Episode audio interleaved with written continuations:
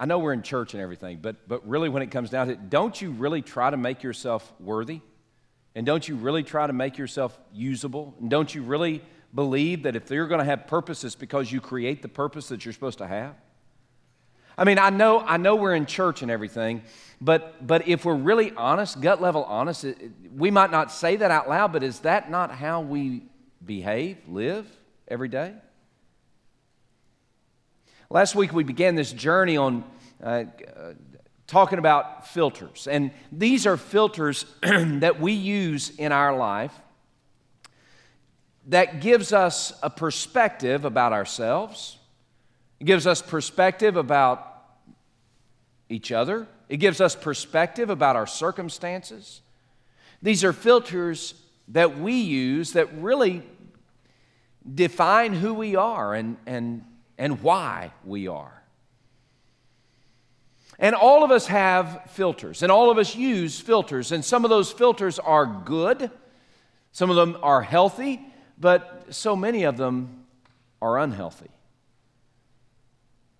Listen, when it comes down to it, I'm not a, I'm not a psychologist. I, I, I don't understand a lot about psychology and that kind of thing, but I do understand me. And understand me in relationship to good filters and bad filters.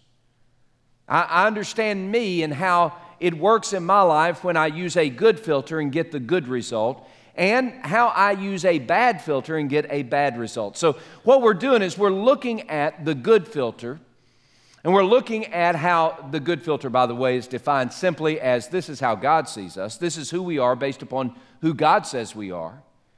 This is viewing ourselves and our circumstances and those around us through God's point of view and not embracing other filters that help us cope uh, with the brokenness that we feel in our relationships or in our, in our own soul. But really turning to the filters that, that help us. Now, uh, uh when, when we began last week, we began looking at how we are forgiven. In fact, the, the premise of last week was that in Christ I am fully forgiven and perfectly pleasing to God. And can I say that again because I really like that point? In Christ I am fully forgiven and perfectly pleasing to God. I don't earn any more forgiveness than what I've already got. I don't lose any forgiveness that I've already received. I am already forgiven. I am perfectly pleasing to God because of Jesus Christ.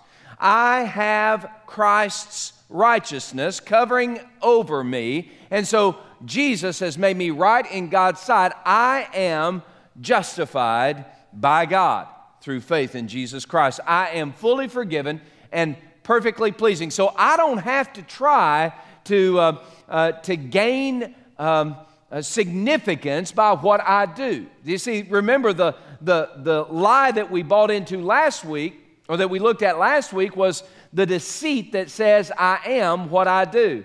And it's part of this faulty formula that has. Um, so that so dominates our lives and and i know that some of you are looking at this faulty formula and you say well that's not me well uh, um, all right let's just be honest i mean you don't have to be honest with me i you know well, we're not it now my four daughters you have to be honest with me but everybody else you know it's your thing but but but here's the deal you don't have to be honest with me but this is truth. All of us struggle with a desire to, de- to, to see what I do plus what others think about me or say about me as my significance. We all struggle with if I make an A plus, then I'm okay. I've got value, I've got significance. But if I make an F, I don't have any significance anymore. And that's a lie. We all have this idea that if, if more people say good stuff about me, if I get more likes on Facebook or retweets on Twitter than the average Joe, then I'm a pretty good guy. But if I don't get any likes and people start unfollowing me on Twitter, then I must not have any significance. And that is a lie.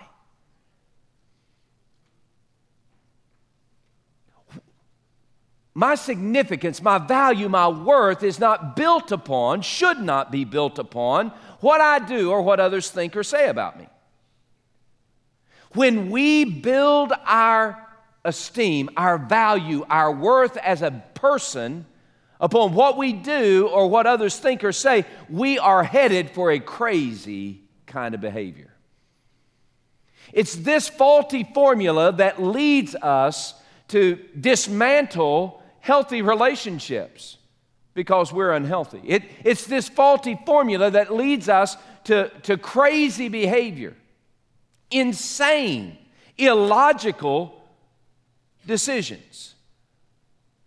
Because we we're building our life on this faulty formula. I am what I do, and I am what you say or think about me. So, what we're doing and what we did last week is, is, uh, is we looked at this faulty formula and then we looked at the, faulty filter that comes from it I am what I do.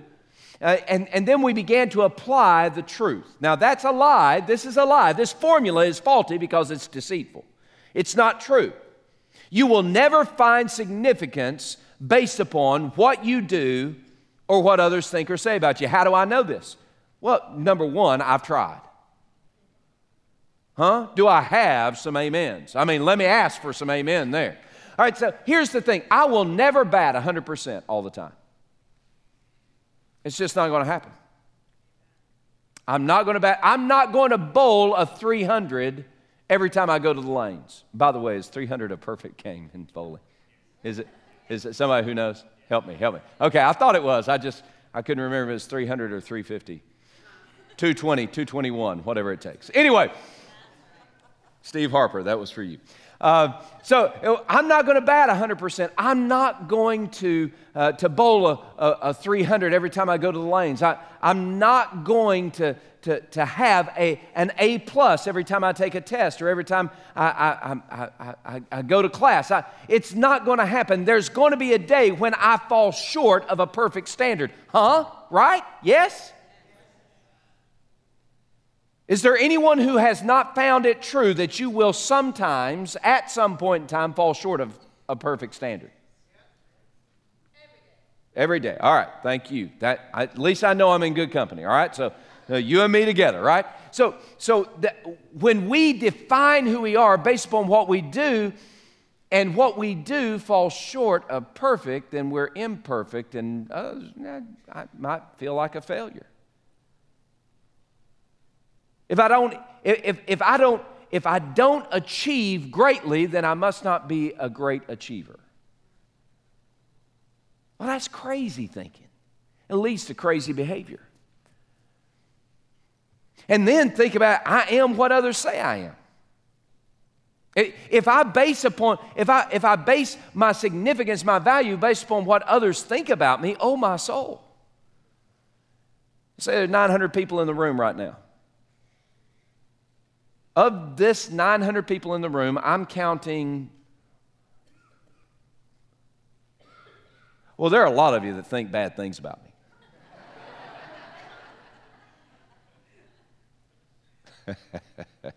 you think I don't know, but I do.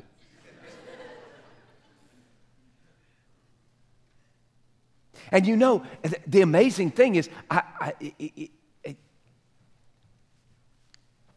I know you don't think good things about me. I've heard some of you come out loud. You know, you come out of the closet and actually wrote it down and sent it to me. I appreciate that. Others of you, I read your mind. Uh, the truth is, the truth is that I understand that in the sphere of relationships, I'm not, I'm not going to be held in high esteem with everybody. I get that. I mean, here I am, I'm dad to these four daughters, I'm husband to my wife, and I'm pastor to this, this group of people. And there's going to be a day when being the father to my four daughters is going to lead me to disappoint uh, two or three hundred of y'all. And there's going to be a day when being husband to my wife is going to lead to the disappointment of two of my four daughters, or three or four, or all four maybe sometimes. And there's going to be a day when, when being pastor here is going to lead to disappointment, failing to meet expectations, maybe of my wife and my children. I mean, isn't that what we do in relationships? Isn't that part of what life is about? Is, is these circles of relationships and trying to figure out, okay, well, well, but if if if one circle is talking bad about me, thinking bad about me, does that mean that I lose my significance and value?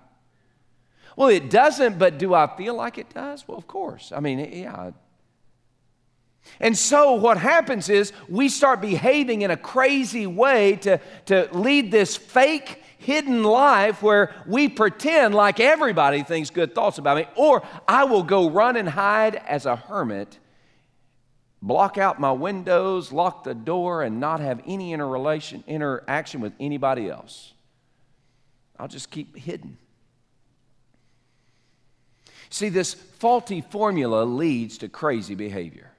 So, as last week we looked at God's answer to the faulty formula, today we're looking at another aspect of that. Last week, in Christ, I am fully forgiven and perfectly pleasing to God. This week, in Christ, I am absolutely accepted by God.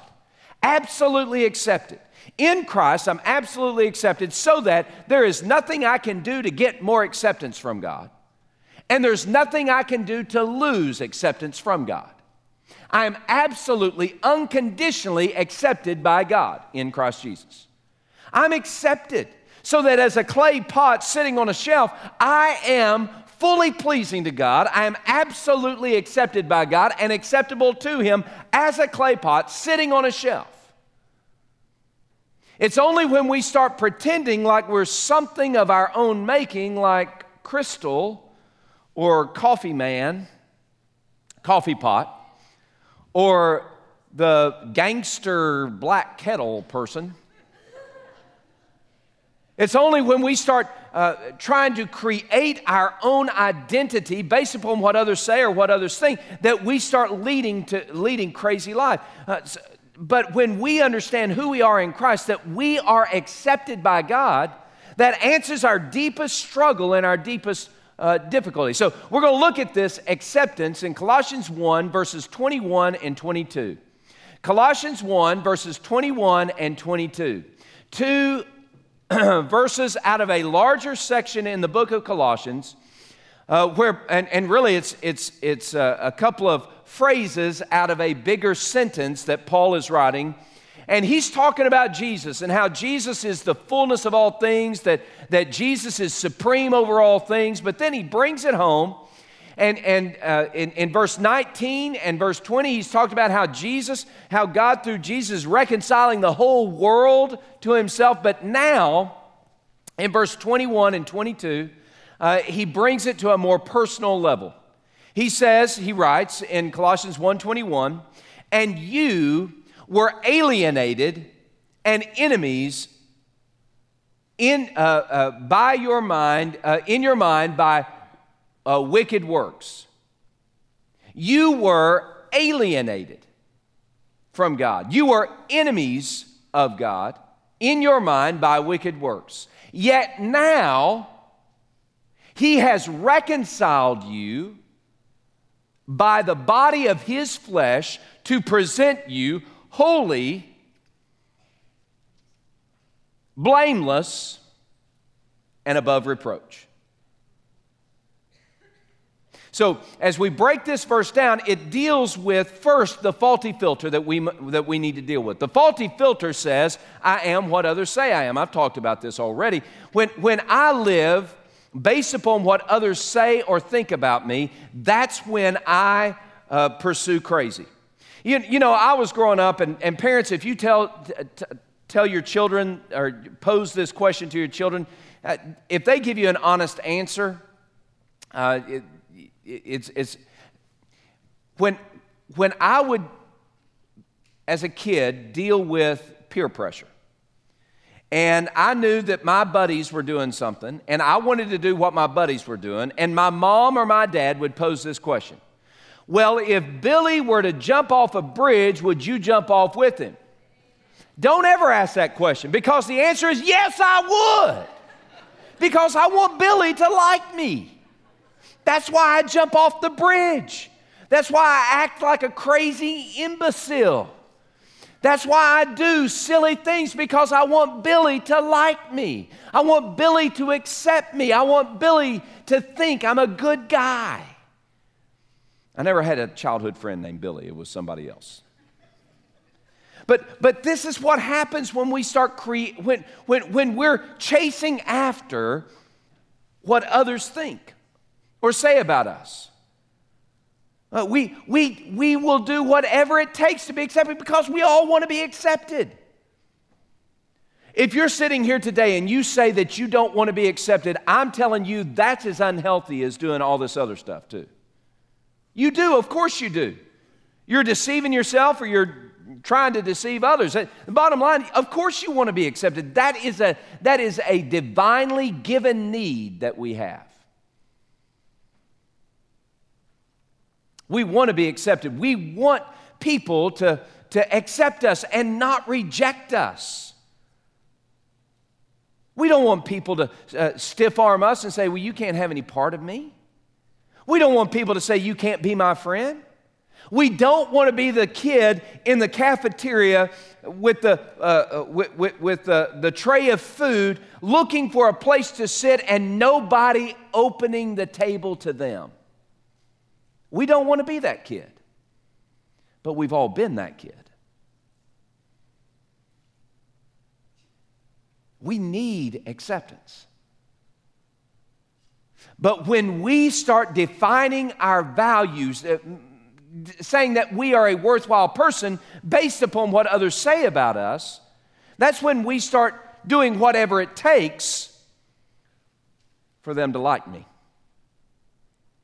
Now, just think back through the course of your life. Have you ever done whatever it takes for somebody to like you? For somebody to say, Man, I accept you. How crazy has it gotten for you at times? I mean, how crazy has it gotten? I'm, I'm glad my brothers aren't here. My parents aren't here to tell some of the stories of my youthful days when it got really crazy. You know what I'm talking about? I mean, let's just be honest. Let, let's be open about this. You know, God is gracious to stupid people too. And there was a whole lot of stupid in my life. You know what I'm saying? You know why there was a whole lot of dumb? It was because I was chasing the acceptance of a few other people. It was a faulty filter. I didn't think I was worthwhile unless a lot of people thought I was cool. So here we are, we're, we're dealing with this faulty filter, but the question is why? Why do we chase that? Why do we, why do we chase others' acceptance or, or we hide? You know, the other part of it is I'm not going to show you the real me because if I show you the real me, you're going to reject me. Have you ever felt that? If you ever understood how bad I really am, or how dumb I really am, or how wicked I really am, or how lazy I really am, or whatever the equation there, if you ever figured out how dot, dot, dot I really am, then you're not going to like me anymore. When we start hiding our core convictions so that people will accept us. When, when we start denying our faith, so that somebody's going to say you're a good guy. When we start adjusting our behavior as followers of Christ just so that my buddy will still want to be my buddy and I won't be on the wrong side of an issue. See, that's soul crushing kind of behavior. Why? Why do we behave that way? Well, it's because we're estranged, we're alienated from God. It's that separation from God that creates this need, this vortex, this, this desire for acceptance. You see, originally, God made us to feel the acceptance that we have with Him. He had His stamp of ownership on us. Made in His image and in His likeness, we lived in community with Him. But because of our sin, because we were uh, estranged from God by our sin, We live with this vacuum and this vortex, this emptiness inside of us, where we try to cope with that sense of emptiness by finding acceptance from all these other people. Originally, it wasn't intended that way. In the perfection of God's creation, He made us knowing and feeling His absolute acceptance. And then sin happened. And that sin carried over into your experience and mine, and we wake up and we are estranged from God. We no longer have or feel or sense that stamp of His ownership on our soul. We don't feel like we're wonderfully and fearfully made. We don't feel accepted. We are, oh, yearning for somebody to say, You're okay. And we will do a lot of crazy things to hear that you're okay. We're estranged. Not only are we estranged, but we're, we're enemies with God. And, and that term enemies uh, literally is a picture of us fighting with God. Not only are we estranged from Him, but in our mind, it, it, enemies in our mind, in our mind, we start having an attitude that is that, that is fighting against God. We start thinking, okay, well, it's like the, the, the, the, the skit that we saw earlier. It's, it's, it's you can't wait for the, for the for the master, the, the craftsman, the maker, the potter. You can't wait for him to tell you what you are. You can't wait for him to give you direction. He never speaks to you. That's being hostile in your mind. That's being enemies in your mind. And that's what happens to all of us when we're estranged from God. We start thinking that we know better than the potter. We know better than God how to find acceptance, how to experience acceptance, how to, how to feel acceptance that we so desperately yearn to know. And not only are we fighting God in our mind, but it leads to these works that, that, that um, man, that's where the crazy hits. I think, I, I, honestly, how many bridges have you jumped off of? Because Billy did.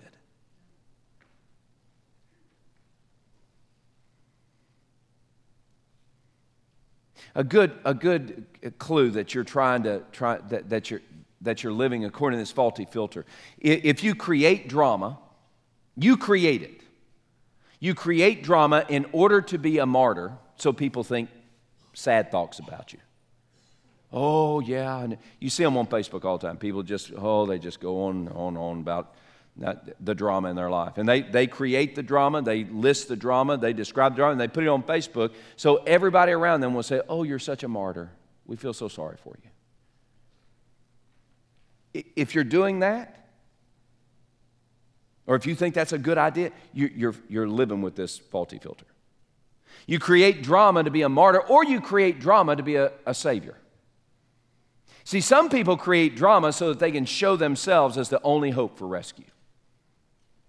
Uh, you see it all the time in our relationships, but we're getting ready to hit, a, hit on some political campaigns. That's what political campaigns are built on. They, they scream about a fear, and then they say, We are the solution.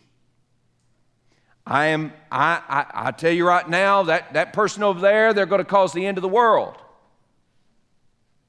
But I'm the solution. And, and that's, that's what their campaigns are built on. Look, that whole concept is a faulty filter. We, we, we have this faulty filter when, when we try to hide ourselves or, or when we will do whatever it takes for people to say, thumbs up, you're okay. You know, I wake up every day knowing that I'm going to disappoint about 200, 300 people. Every day. I know I am.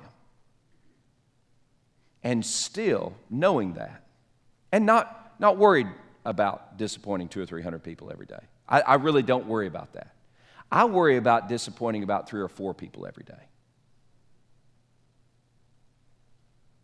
See, when it comes down to it, this filter is the one that plagues me the most. More than anything else we're going to talk about, this is the one that hits me the most. And it's not because I worry about y'all so much as I worry about the five or six people in my life. I really, I really do need for them to say I'm a good guy and think I'm a good guy. See, I don't need, I don't need the acceptance or the approval of a thousand people or 500 people. I don't need the acceptance of pro- or the approval of, uh, uh, of dozens of people or even a dozen people. But boy, there are five, maybe five, maybe six, maybe seven people in my life that, man, my world sometimes hangs on their approval or disapproval. And when, when that's healthy in me, then that's okay. When it's not healthy on me, man, that's terrible. So we got to deal with the faulty filter. Now, what Paul does, he says, okay, you got this faulty filter. You were alienated. You were estranged from God. You were enemies uh, in your mind by wicked works from God. Then he says, and yet now. Look at that, verse 21. Yet now. Yet now is the game changer. Yet now is where everything changes for us. Yet now means that things that used to be aren't that way anymore. The faulty filter is being swallowed up by the gospel filter. And the gospel filter says that Jesus gives his acceptance to me. Yet now, he has reconciled you by the body of his flesh so that he might present you holy blameless, and above reproach to God. Here's the game changer for us it's that we who were estranged have been brought near to God through Jesus Christ. That we who once were far off have now been brought into the family. See, last week we looked at Jesus gives me his righteousness. And it's His righteousness that God looks at and He says, Okay, Eric, because you are covered by Christ's righteousness, and Jesus uh, took my sin and, and, and, died with it on a cross that as payment for my sin. But God says, looks at me and says, Okay, because uh, you're covered in Christ's righteousness, you are justified. You are fully forgiven. You are perfectly pleasing, and there's nothing you can do to change that. Nothing, nothing, nothing you can do to change that. Okay? That's last week. That's the court setting. That's, that's God in, in His ho- holy heavenly court looking at me and pronouncing me justified. Here, in this verse and in this passage, it's the relationship. It's not the court, it's the relationship. It is, I have been reconciled to God. I've been reconciled to God. Jesus has accepted me. Jesus gives me his acceptance. He accepts me. When I, by faith, cling to Him as my only hope for rescue, when I see my sin as the cause of my separation from God, see Christ's death on the cross, the body of His flesh, as payment price for my sin, and I run to Jesus and I give Him my all, in that moment, He says, I accept you. He gives me His acceptance and more.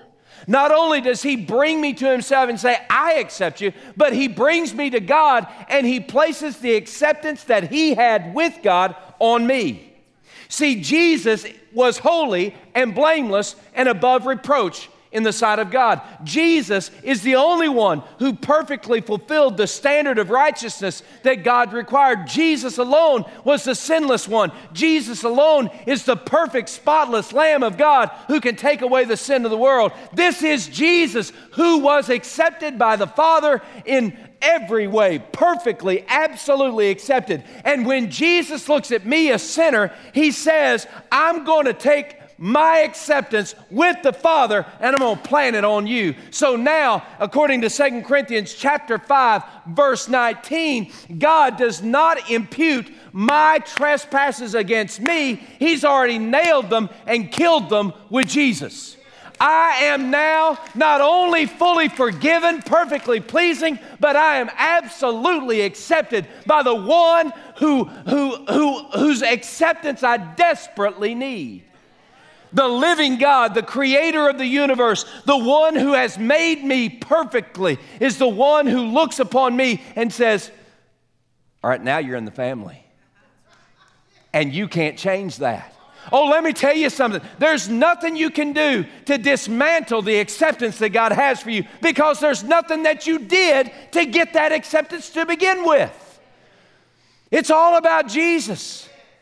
And so we look to Jesus and we say, Thank you for placing your acceptance on me. It is by the body of his flesh, his death on the cross as payment price for my sin, that I am now accepted in the beloved. I'm part of the family. I'm accepted. And it doesn't matter what style jeans I wear. I'm going to be accepted. And it doesn't matter if I'm still, by the way, can I tell you the perfect example of, of peer pressure?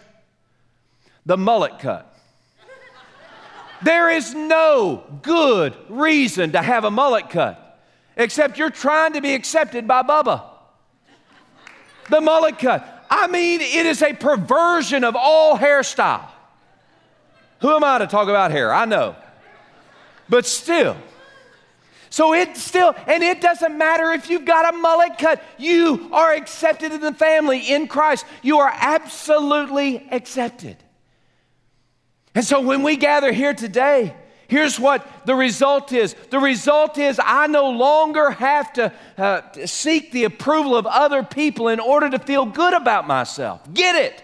I don't have to have your approval to feel good about me. Why? Because the King of kings and the Lord of lords, the God of the universe, has said, I'm okay, and that's good enough for me. So today we need to live in God's acceptance. We need to live in that place where Jesus has taken us by the gospel. Here, here here's the thing.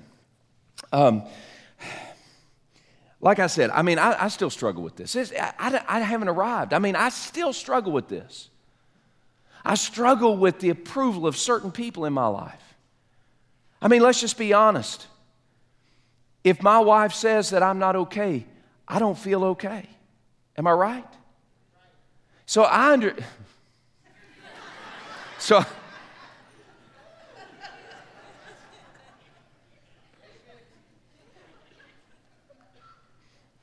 Somebody shout me down. Uh, I, I, and and, and it's, it's, it's okay when that's healthy. When I look at my relationship with Edie and, and, and that's in a healthy place and, and, and she says, okay, I, I, don't, you know, I don't feel good about you, that's okay for me to feel bad about that. It becomes unhealthy when, when my significance is totally wrapped up in what she says or thinks about me. That's when it becomes unhealthy. See, I have to be willing to live each day with your disapproval in order to live in the acceptance and the approval of God. Paul said it this way Galatians chapter 1 verse 10. He said, "Am I trying to persuade men or am I trying to persuade God?" He said, If I am trying to please men, then I am no longer a bondservant to Jesus. You know what he's saying there? He's saying, If I'm living my life for your approval, then I've lost sight of my status in relation to Jesus. I've lost sight in the fact that I belong to Jesus. The stamp of God's ownership is on me. I am accepted by Him because of Jesus. And so I'm going to serve Jesus. I'm not going to worry about your approval or disapproval. Now, that's easier said than done. For me, maybe not for you. For me, it's easier said than done. Every day I wake up, a different season in my life, different seasons in my life, I've had to deal with this struggle with an addiction to the acceptance of few key people in my life. So much so that their approval, like if, if, if my dad uh, it, or my mom, if it, growing up as a kid, if, if, if I knew that, that my bad grade would disappoint them and threaten their approval of me, then I would. Can y'all close your ears just for a second? I would lie lie, deceive about that bad grade because their approval was more important than the truth in my life. Does that make sense? So I would hide. Guys, you don't think that led to a lot of crazy? And as a kid, that's one thing, but as you get older, if you don't learn about that stuff, it leads to a whole lot of crazy, doesn't it? I mean, it just it dismantles relationships, it destroys futures. Okay? And I'm, I was a follower of Jesus. I mean, I was born again. I was, I was, I was absolutely accepted by God and still living as though I was a men pleaser and not a bondservant of Jesus. So even today, and it's not the same kind of struggle today that it was yesterday or the day before or, or whatever, but, but, but when I'm struggling with this, I've, I've got a tool that I use. And it's a tool that I picked up several years ago. Uh, but it's a tool that helps me. Now, if you have your Bibles, turn to 1 Corinthians chapter 13. Everybody know where 1 Corinthians 13 is? Do, do y'all know what 1 Corinthians 13 is about? What's it about? Love, baby, love, love, love, love. And, and, and 1 Corinthians 13 is about this wonderful love, but it's more than that. It's about God and His love for us. And it's not just about His love and acceptance for us, but uh, His love for us, but it's also about His love and acceptance of us. As we look at this passage, what I do, the tool that I use, is that I will look at this verse and in place of love, I will put my Father or God my Father. And then I will make it very personal to me. And this becomes something that I look at every day. The more I'm struggling with this uh, addiction to approval, this fault, faulty filter of I am what others think or say I am, the more I'm struggling with that, the more I'm going to devote myself to reading this and reminding myself of, of God's love for me. So, so in, in 1 Corinthians 13, and you got to begin with verse 4 because that's, that's really where, where the love chapter, it's all it, but verse 4 is where, where we begin. All right, so, so here's the way it reads. So I personalize it, and I encourage you to do this very same thing. So it begins like this My Father is very patient with me. My Father is very kind to me. My Father is not envious. My Father is not boastful in relationship to me. My Father is not arrogant or puffed up when it comes to me. My Father is not rude to me. He's not self seeking in our relationship. My Father is not quick to take an offense over the things I say or do. My Father keeps no record of my wrongs. Oh, you ought to star that one. My Father doesn't gloat over my failures or my sins, and yet He rejoices when truth prevails in my life. And this is part I really, this is where I really hit. My Father bears all things with me. My Father believes all things in me. My Father hopes all things for me. My Father endures all mm, my Father endures all things from me. Man, that's good stuff. My Father and his love and his acceptance never fail. You start reading that every day, It'll change how you view yourself in relation to what others say. Because the God of the universe has said, I absolutely, unconditionally accept you in Christ Jesus. So let's live in that acceptance.